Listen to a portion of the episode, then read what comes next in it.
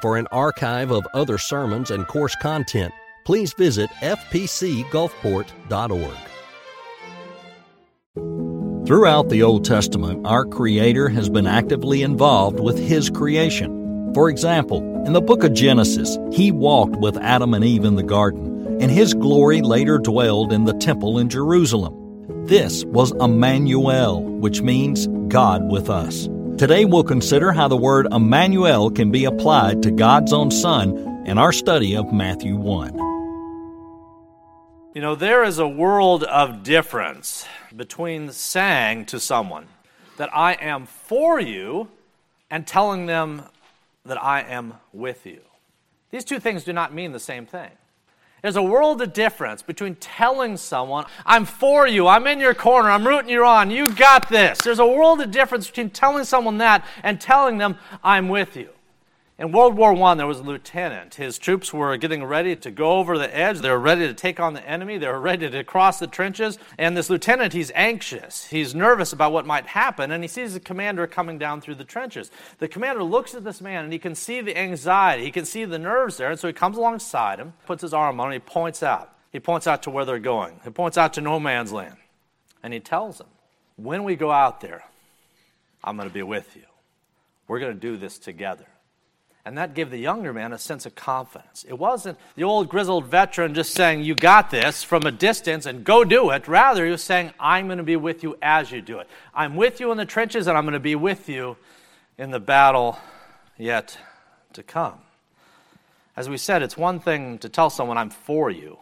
That's easy. You can do that to anyone. It's another thing to saying, I'm going to invest myself in the outcome of what you're going through. I'm going to enter into the crucible of your pain with you, at your side. There's a comfort when a commander or a general does it, but how much more so when a God does that? When God not only gives us a word and says, Hey, you got this, I'm for you, I'm in your corner, but rather when He says, I am with you as you face this. There's something encouraging about that. In today's text, it's exactly what we see. In today's reading, the birth of this child, the one who had come from a throne down to a manger, in this text, we see that this one was to be named Emmanuel, that this one was the fulfillment of Old Testament prophecy, and that his name literally means God with us. God with us. Not just God for us, but God with us. Verse 23 of our text will say, Behold, the virgin shall be with child and bear a son, and they shall call his name Emmanuel, which means God with us. This is one of the primary attributes, one of the primary things that makes our God cool, that makes our God awesome. One of the primary things is because He didn't just create the cosmos, spin it like a top, and then go off and, and watch us from a distance to see how things would turn out. Rather, from the get go, from Jump Street, from the garden, that which He created, He dwells with. He creates Adam, He creates Eve, and then He walks and talks to them in the cool of the afternoon. The pagan gods didn't do this sort of thing. They didn't pay attention necessarily to everything that was going on. The God of the deists, the people who think that God is just this aloof God out in the cosmos somewhere that has nothing to do with us, who wants that kind of God? Thank God that's not the God we have. Rather, we have a God who is with us in the midst of everything we're going through. This was true in the garden, it was true at Sinai, it was true in the tabernacle, it was true in the temple. That's true for even us as New Testament believers because where does God reside now? God is with us. Do you know how the book of Matthew closes? You know the very last verse is? Here we see as Jesus is introduced, his name means I'm with you, God with us. The very last verse in the book of Matthew, the very last block of text in the book of Matthew says the same thing. In the Great Commission, we see this Go therefore, make disciples of all the nations, baptizing them in the name of the Father, the Son, and the Holy Spirit, teaching them to observe all the things I've commanded you, and lo, I am with you even to the end of the age. You see that? Is a bookend. The moment Jesus is introduced in chapter 1, the message is that God has come down from a throne to be with his people. And then prior to his ultimate ascension, he says the same thing. Because I'm going to leave my helper. Oh, and by the way, I am with you even to the end of the age. That's a God we can love. That's a God we can worship. A God who's not just for us, but a God who is with us. All right, if you would, let's look at verses 18 and 19. We're going to talk about the God who is with us as we see of his birth. And verses 18 and 19, we're going to see what was going on with Mary and Joseph, and then we're going to work our way through the text as time will allow. Okay, verses 18 and 19. Now, the birth of Jesus Christ was as follows. After his mother Mary was betrothed to Joseph, but before they came together, she was found with child of the Holy Spirit. Then Joseph, her husband, being a just man and not wanting to make her a public example, was minded to put her away secretly. All right, at the start of this passage, we see something just very ordinary, something as natural as natural can be. There's a woman, an individual, who's pregnant, a pregnancy that will lead to childbirth. Very natural, happens all the time. However, however, in these verses, we see that there's something unnatural, or at least unusual, that's going to take place. Verse 18 adds an unordinary qualifier. It says that there's going to be a pregnancy, normal, but, but in this case, it will occur without physical union. Now, I'm not a physician, but I have studied anatomy and the like, and I know that's just not the way that this, that this works. Well, verse 18, verse 18, we're seeing the seeds for something that we call the virgin birth. And this is one of the most important things to understand with regards to Christ's birth, with regards to the incarnation, because this is not an average everyday event. Rather, this is a miracle, and it's not just a miracle, but it's a fulfillment of prophecy. Because Isaiah said this is the way it was going to go down. Behold, there'd be a virgin who would give birth to a child. Now, verse 18 clarifies it. It's not Joseph's child. And for these verses, we know this much. They're betrothed, but there's been no physical union yet. Now, if you've seen Fiddler on the Roof, you remember, you know, the matchmaker, match, you know, remember the matchmaker? Well, they had similar things throughout Jewish history. They would have a season in which people were brought together. This was tradition. They were brought together by matchmakers and parents and others. They were put into a union, and yet there was a year. I know you want to sing it. There was a year. there was a year of time after they were brought together in which they were sort of betrothed. We might consider it engaged. It's not really a point for point analogy, but they were betrothed. They spent a year in this estate prior to physical union. That's what's going on here. It's actually much stronger than an engagement. This is a strong relationship that they have, and yet it has not been consummated physically at this point. And so, all of a sudden, out of the blue, Mary is with child. Uh oh. Now, we have lost touch with the word scandal. We really have. I mean, dear heavens, everything is a scandal. It doesn't matter what news, you know, whatever you pick up, there's a scandal on every page from every direction. It seems like every aspect of celebrity or politics or athletics or what have you, there's scandal, scandal, scandal. We've lost touch with it you know, in fairness, it didn't always used to be this way. If you're watching a TV show, you know, if, if Barney Fife stole part of Andy Griffith's sandwich, they can make a whole scandalous episode out of that. There was things in the past that seemed scandalous at the time that now it's absolutely nothing. We've lost touch with scandal to the point we look at this text and we don't understand what Joseph's going through. And his culture and his time, what he and Mary were just experiencing. She's pregnant and there's no father, there's been no physical union. He is betrothed to someone who's pregnant, doesn't know what's going on. This was a scandal of scandals. And in his day, based on understanding of Deuteronomy, this could even have led to her death. This was not a small thing. This is a huge, huge event that's taking place. And so, and so in verses 18 and 19, we see Joseph's in the middle of a conundrum. He's betrothed to this individual who has this situation going on. He doesn't know how it happened, he doesn't know exactly what's going on, but he has concern. Now, he cares for Mary enough that he doesn't want to see this become the public spectacle that it otherwise very well could be. And so he attempts to find some way to accommodate her well being, but apart from being able to marry because he's, he's a just man. And there's obviously been, in his mind, an infidelity that's taken place that would disqualify that union. Now, before he could act on that impulse, an angel intervenes. Let's look at verses 20 and 21 to see what, what happens in this intervention. Verse 20. But while he thought about these things, while Joseph thought about all this, behold, an angel of the Lord appeared to him in a dream, saying, Joseph, son of David, do not be afraid to take to you Mary, your wife, for that which is conceived in her is of the Holy Spirit. And she will bring forth a son, and you shall call his name Jesus, for he will save his people from their sins. All right. As we said in verses 18 and 19, Joseph and Mary, they're betrothed.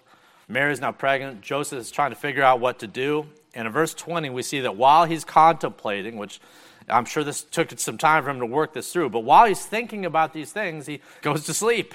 He's worried, he's anxious, he falls asleep, and in the midst of his sleep, an angel of the Lord comes to him in a vision, in a dream. And this happens at other intervals as scripture as well. And when the angel comes to Joseph, it's a simple message. It says, Joseph, what you think has happened is not accurate. But let me tell you, you're worried you should take Mary as your wife. You shouldn't be. Do not be afraid to take Mary as your wife, for that which is conceived in her is of the Holy Spirit. Now, I don't know what kind of theologian Joseph was at this point. We believe him to be older than Mary, but we don't know what kind of theologian he was. But whatever his theology was, he probably didn't fully understand that last statement. That which is conceived in her is of the Holy Spirit. Joseph didn't have John Calvin around to explain all the Trinitarian implications of this, and I imagine Joseph had more questions than answers, even when he hears this news. And yet, he knew this much. Even if he didn't have all the Trinity figured out at this time, even if he doesn't know what it means for the Spirit to overshadow her, even if he's still going, What does that mean? He at least knew this much that Mary's pregnancy was not a function of her sin. He knew that there was not some other father in some tent down the street. He knew that the child, that the child that she was pregnant with was from God in some way that he probably couldn't fully articulate. But he knew it was from God.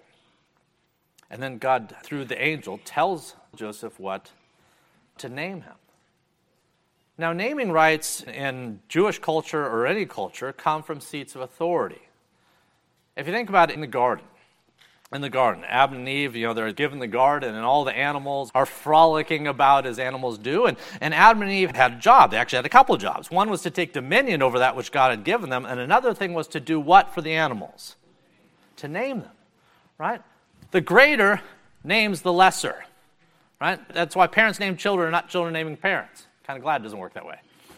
In this case, we see that God Himself, through the angel, takes ownership over the name of His own Son. It's not up to Joseph to name. He says his name will be Jesus. His name will be Jesus. We'll see that a little bit more in the verses yet to come. Whatever the case here is, the idea is that as this child is born of the Holy Spirit, this child comes with a purpose. His name will be Jesus because Jesus means what? It means the Lord is salvation. His person is yoked to his work. The angel identifies his person and his origins from God, the Holy Spirit. But he also identifies here's what he's come to do, and we're going to see that a little bit more in the verses yet to come.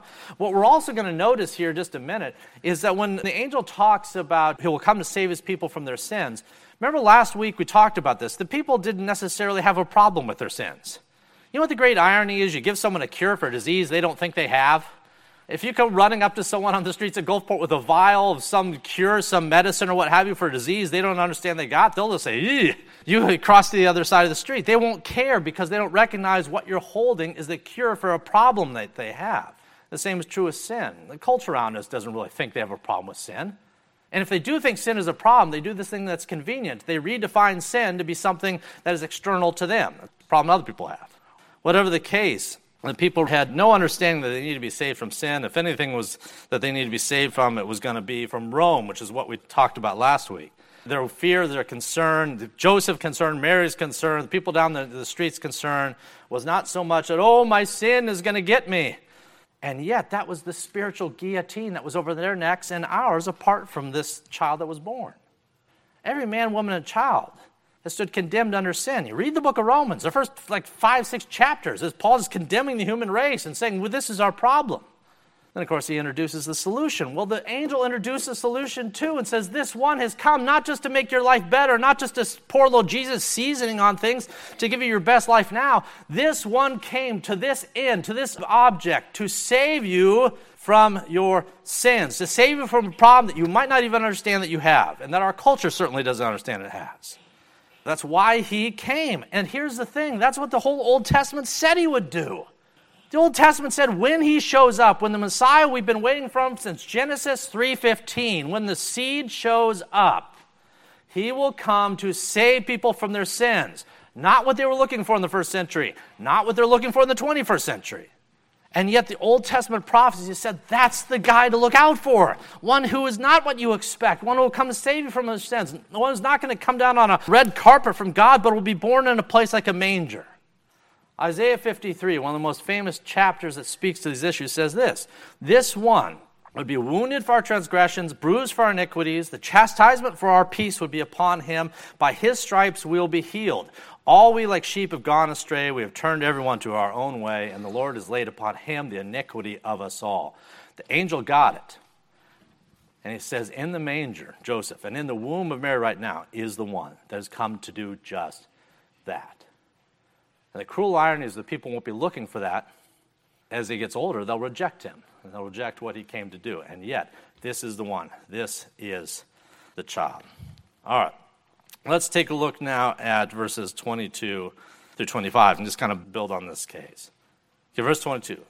So all this was done that it might be fulfilled, which is spoken by the Lord through the prophet, saying, Behold, the virgin shall be with child and shall bear a son. They shall call his name Emmanuel, which is translated God with us.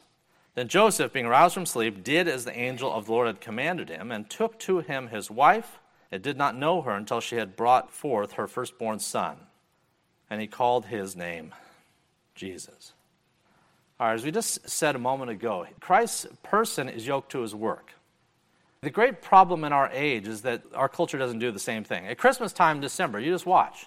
People don't have a real problem with the person of Jesus so much. They like cute Jesus, even divine Jesus. That's not really the problem. The problem is his work. He came to convict us of our sins, to turn our hearts to God, to cause us to repent, and to rescue us from sins that most of us don't acknowledge that we have. But in this text, the angel spells it all out. Says, This is the reason he's coming. This is the reason he's coming in order to save them from their sins. And as he saves them from their sins, he will be the fulfillment of prophecies that said he would do just that, which is why even the angel quotes the Old Testament here. In verse 23, Behold, the virgin shall be with child, shall bear a son, and shall call his name Emmanuel, which is translated God with us. There's a continuity you're supposed to see with that which is written down, recorded in the Old Testament, and that which comes on the scene here in Matthew chapter 1. God wants us to see that, and Matthew was desperate that his contemporaries saw it. Remember, their problem when they killed Jesus was they didn't recognize him for who he was. I mean, they had other issues too, but that was chief among them. They just didn't know what they were doing. Isn't that what Jesus said? Father, forgive them. They don't know what they're doing.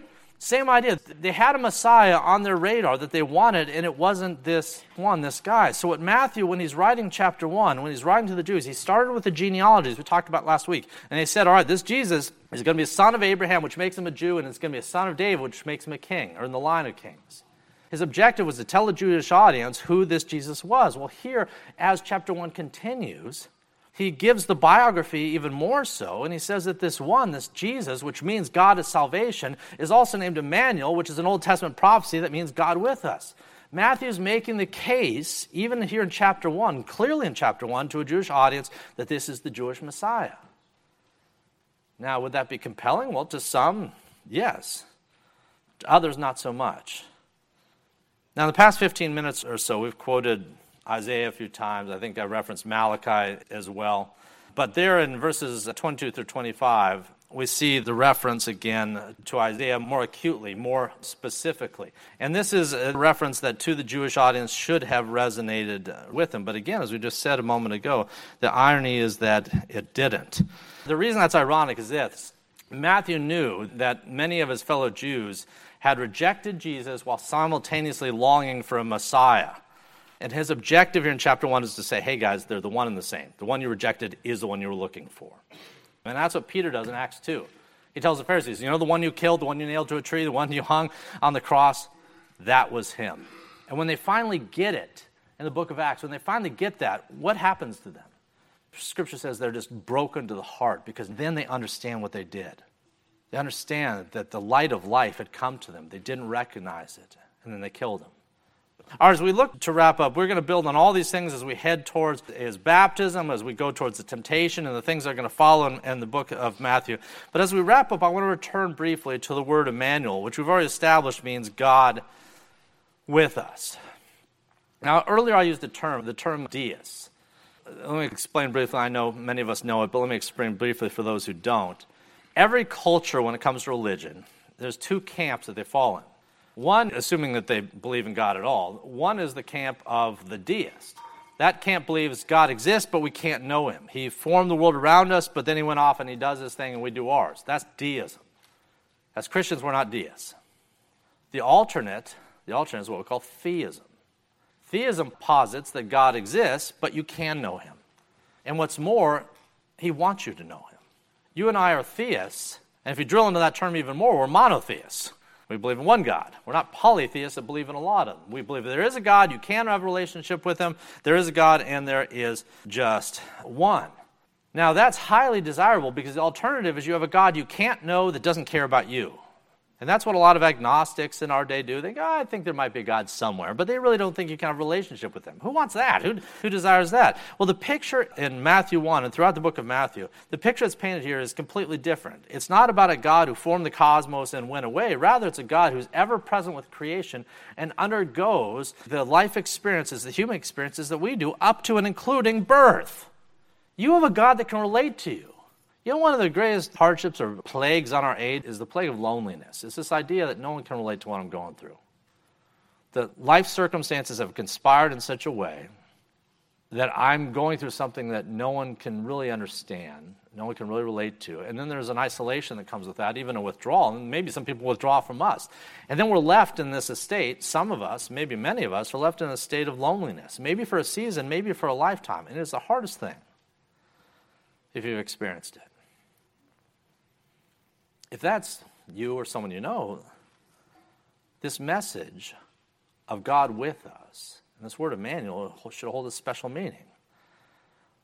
Others might leave us, others might forsake us, others might let us down, and yet the God who walked with Adam and Eve when there was just two of them in the cool of the afternoon walks with us still. Even we're just one of us. God is with us no matter what we're going through. He's not just munching popcorn, watching what you're going through this week. Some of us have a picture of God that He's up there in the cloud somewhere with a long beard, a long robe, and He's just kind of doing this to see what we do, and He's ready to punish us and the like. And He's there and we're here, and there's this distance. That's not the God of Scripture. The God of Scripture is a God who is intimate and close and wants to be close to you and wants your hand to fit in His. You know, he doesn't call you a peon in the kingdom of heaven. He calls you a son or daughter, and that has meaning. What father or mother among us has not held the hand of our child and felt that, that proximity, felt that closeness, felt that bond, felt that unity that comes with holding your own. Well, that's what God wants with you. And even now, if we, even if we've been fleeing from him, his arms are open to this. He came as a babe in a manger, the most defenseless thing that you can possibly come. He came from a state of great glory into a state of great hardship, great difficulty. It would ultimately lead to his death. And yet he did it because he loves his people. He's not indifferent to us. He's not indifferent to us. The other problem that we can sometimes verge into is we can think that he's indifferent to me, but he's cool with other Christians, but I've done something that is so egregious, or he knows my past, or he knows the things I did yesterday. And because of that, there's this gap. If there's any gap in your walk with God, it's not because he's drifted away from you, it's because you're pushing him away. The God of this book does not withdraw from children, from sons and daughters. But he's like the parable of the prodigal son. His arms are open wide. Matthew 1, God with us. Matthew 28, God with us. Behold, I'm with you even to the end of the age. Whatever you face this week, this book is not an abstract thing that just applies to other religious people or you on occasion. It applies to you today. God's with you as you face whatever you're facing, whatever hardship you're walking down, whatever valley you're traversing. God is with you. And that's a great encouragement of Scripture. And no other faith can present it except this alone. God is with us. We see it in Matthew 1, we're going to see it in Matthew 2, and the balance of the book. Let's pray. Join Dr. Toby Holt and Dr. Dominic Aquila for a tour of Israel in February of 2024. For more information, visit fpcgulfport.org.